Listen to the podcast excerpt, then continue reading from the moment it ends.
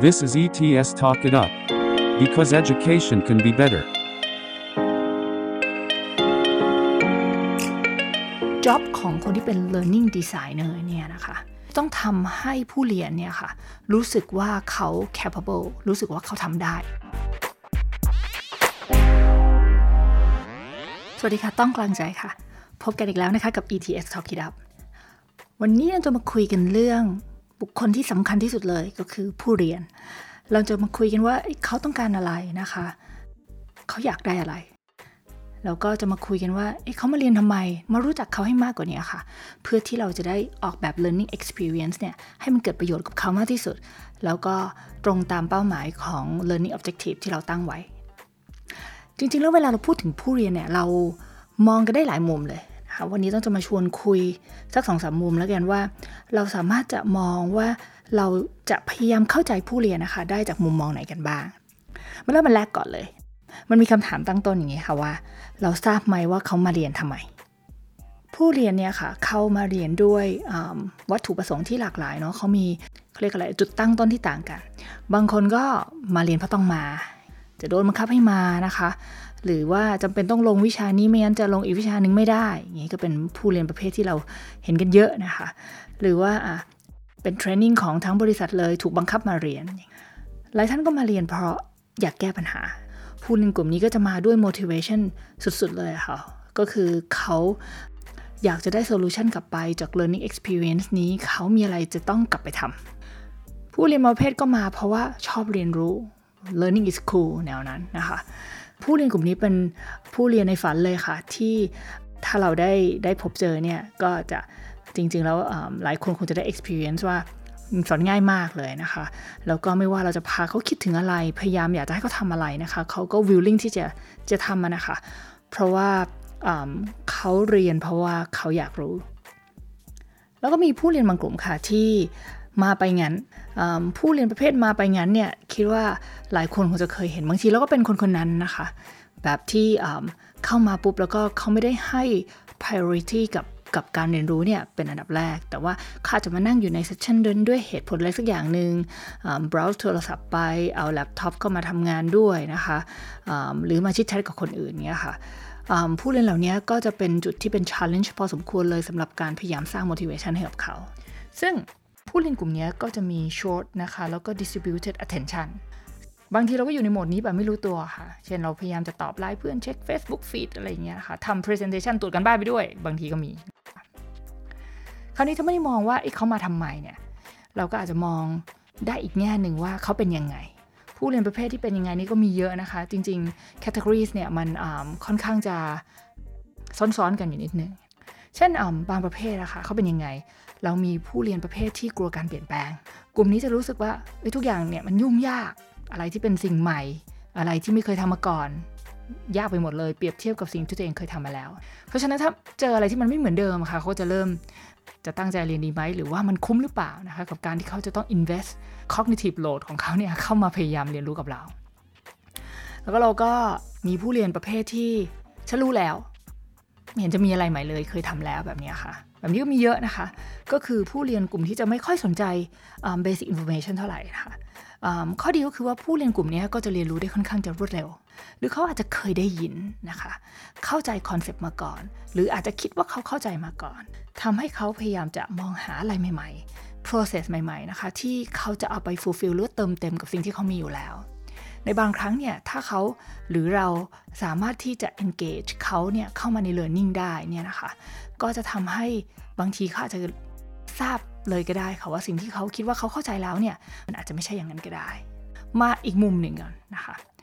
เเวลาพูดถึงผู้เรียนเนี่ยค่ะต้องคิดว่าคำนี้คง pop up ขึ้นมาในหัวของท่านผู้ฟังหลายคนเลยก็คือคำว่า motivation แล้วก็ ต้องกระเดาว่าทุกท่านทราบแล้วนะคะว่าเเวลาเราพูดถึง motivation มันมี intrinsic motivation extrinsic motivation เนาะแต่จริง ๆ แล้วอะค่ะ มันไม่ใช่แบบว่า 2 จุด ซึ่งเขาเรียกว่ามันเป็น continuum of motivation เพราะฉะนั้นมันเป็นเป็น scale สุดตรงของมันเลยก็คือสมมุติว่าเราตั้งให้เป็นด้านขวาสุดเนาะเป็น extrinsic motivation นะคะ หรือว่าเป็นเขาเรียกอย่างหนึ่งก็คือ external motivation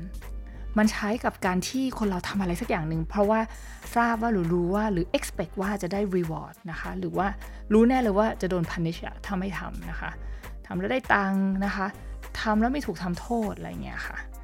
ก็เป็นสาเหตุของการที่คนเราเลือกที่จะมาทำอะไร สุดตรงเลยอีกด้านหนึ่งของแกนนะคะ ก็คือ intrinsic motivation หรือว่า internal motivation ซึ่งก็ตรงกันข้ามนะคะ ก็เป็นการที่เราเลือกทำเพราะเราชอบทำอะไม่ได้เกี่ยวอะไรกับใครเท่าไหร่อะค่ะ แต่ที่เราพยายามจะมอง motivation ให้เป็นแกนเนี่ย เพราะว่า motivation เนี่ย มันมีตัวที่มันอยู่ระหว่างกลางของไอจุด 2 จุดนี้ด้วย คือซ้ายสุดกับขวาสุดเนี่ยค่ะ แล้วมันก็ไม่จำเป็นเลยค่ะ ที่ต้องมองว่า motivation อะ มันจะเป็นแค่เหมือนกับแบบ external หรือ internal เสมอไป ในบางครั้งอะค่ะ ในกิจกรรมเดียวกันที่คนเราเลือกทำอะค่ะ เราอาจจะเริ่มต้นด้วย motivation ที่เป็นเหมือนกับ external ก่อนทำเพราะว่าถูกบังคับให้ทำอย่างเงี้ยค่ะ เช่นแบบถูกคุณพ่อคุณแม่บังคับให้เรียนเปียโนสมมตินะคะ แล้วหลังจากนั้นเนี่ยพอเราค่อย ๆทำมาเรื่อยๆค่ะ เราก็อาจจะทำเพราะว่าเรารู้สึกว่าเอ้ยเสียดายตังค์ค่าคอสอย่างเลย มันเริ่ม uh, move towards intrinsic motivation หรือในสุดท้ายแล้วค่ะพอเราทำไปเรื่อยๆเนี่ย เราอาจจะอยากเรียนเปียโนเอง โดยที่ไม่ได้เกี่ยวอะไรกับคนอื่น เพราะว่าเราต้องการเอา skill ของเปียโนเนี่ยไปทำอะไรสักอย่างหนึ่ง มันก็กลายมาเป็น internal motivation ได้นะคะ ก็คือเราเริ่มรักที่จะทำอยากที่จะทำแล้วก็เลือกที่จะทำด้วยเหตุผล เพราะว่าชอบทำเอง อีกมุมหนึ่งของการพยายามเข้าใจผู้เรียนก็คือ มันมีคำพูดนะคะที่ต้องเอามาจากหนังสือนะ เดี๋ยวจะเขียนหนังสือไว้ให้ใน reference ซึ่งจำไม่ได้แล้วว่าเล่มไหน แต่เขาพูดไว้ดีมากเลยค่ะ เขาพูดว่า um, job ของคนที่เป็น learning designer เนี่ยนะคะ is to make them feel smart คือเป็นหน้าที่ของเราอะค่ะ ที่จะต้องทำให้ผู้เรียนเนี่ยค่ะ รู้สึกว่าเขา capable รู้สึกว่าเขาทำได้ รู้สึกว่า เอ้ยเขาเขาฉลาดนะคะซึ่งต้องคิดว่ามันสำคัญนะจุดนี้ เพราะว่าเวลาที่เราออกแบบ learning experience ค่ะ ถ้าเราอยากจะให้เขา buy in แล้วค่อยๆ สร้าง intrinsic motivation นะคะ มันสำคัญมากที่เขาจะต้องรู้สึกว่าเขาทำได้ เพื่อที่เขาจะได้พยายามต่อนะคะ ไปในจุดที่มัน complex กว่านั้นยากกว่านั้น แล้วก็ achieve สู่จุดที่เราเรียกว่า proficient หรือว่าการที่เราพยายามจะ foster ทำให้เขาทำเป็นได้จริงๆ ค่ะ โอเค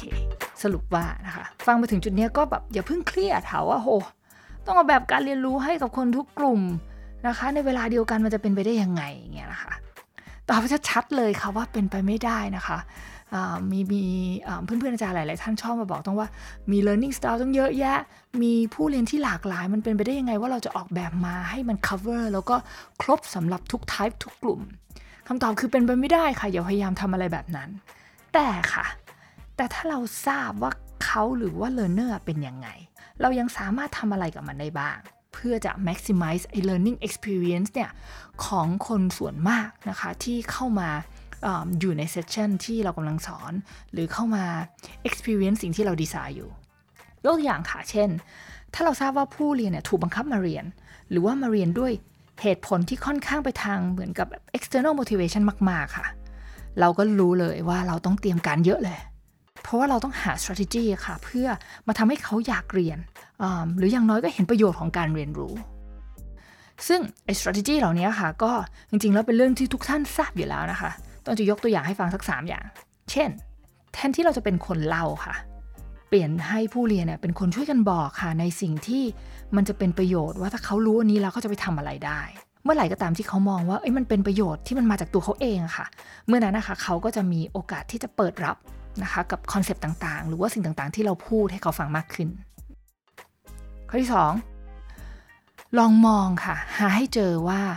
อะไรเป็น pain point ของเล a ร์เนอร์ของเรา เพราะว่าถ้าเราทราบ pain point นั้นปุ๊บเนี่ยมันก็มีโอกาสมาก ๆ เลยอะค่ะ ที่เราจะใช้นั้นเป็นจุดขายนะคะ เพื่อให้ผู้เรียนเนี่ยกลับไปแก้ปัญหาของเขานะคะ ถ้าหาเจอก็แปลว่าเราสามารถจะเริ่มค่อย ๆ เปลี่ยน extrinsic motivation นะให้กลายเป็น intrinsic ได้ เพราะว่าคราวนี้เขาจะอยากเรียนละ ไม่ใช่เพราะว่าเขาถูกบังคับมา ข้อที่ 3 ค่ะ ถ้าสมมติว่าเราเจอผู้เรียนที่มีปัญหาเรื่อง motivation มาก ๆ อยากให้ลองอย่างนี้ค่ะ ให้ลองตัดพวก academic background หรือว่า theory ที่มันเยอะ ๆ ค่ะ เอาออกไปใส่ในไว้ใน appendix ให้หมดเลยนะคะ พยายามตัดคอนเซปต์ที่ไม่เกี่ยวข้องอะค่ะ ให้เหลือเฉพาะ core concept ที่มันสำคัญ น้อยที่สุดเท่าที่จะเป็นไปได้ lean ที่สุด แล้วก็เอาที่จะต้องใช้เท่านั้นนะคะ เหลือไว้แล้วก็ลองออกแบบกิจกรรมค่ะ ให้มันเสมือนจริงค่ะ เหมือนกับสิ่งที่เขาจะต้องไปใช้กับชีวิตจริง ให้มัน relevant กับชีวิตเขาอะค่ะ แล้วเขาก็จะค่อยๆค่ะ เปิดใจ ยอมที่จะเข้ามาร่วมเรียนรู้นะคะ แล้วก็มาลองทำกิจกรรม ที่เราดีไซน์ไว้ใน session หรือว่าในเวิร์กช็อปนั้นของเราเอาละค่ะ คิดว่าวันนี้เราเริ่มเข้าใจเนาะมากขึ้นอีกนิดนึงนะคะว่าจากหลาย ๆ มุมเนี่ยของผู้เรียนเนี่ยเราได้เห็นแล้วละว่าเขาอยากได้อะไรโดย เราได้พูดถึงตัวอย่างของผู้เรียนในหลาย ๆ กลุ่มเลยนะคะ เพื่อให้เราจินตนาการสถานการณ์ของเขาให้ออกอะคะ่ะ ว่าอะไรเป็นสิ่งที่เขาต้องการจริง ๆ นะคะ แล้วเราก็ทิ้งท้ายไว้ด้วยทิปส์นะคะของการออกแบบการเรียนรู้สำหรับผู้เรียนที่ไม่ได้มาเรียน เพราะว่าชอบหรือว่าอยากมานะคะ เราสามารถเปลี่ยนให้เขาเป็นคนพูดเอง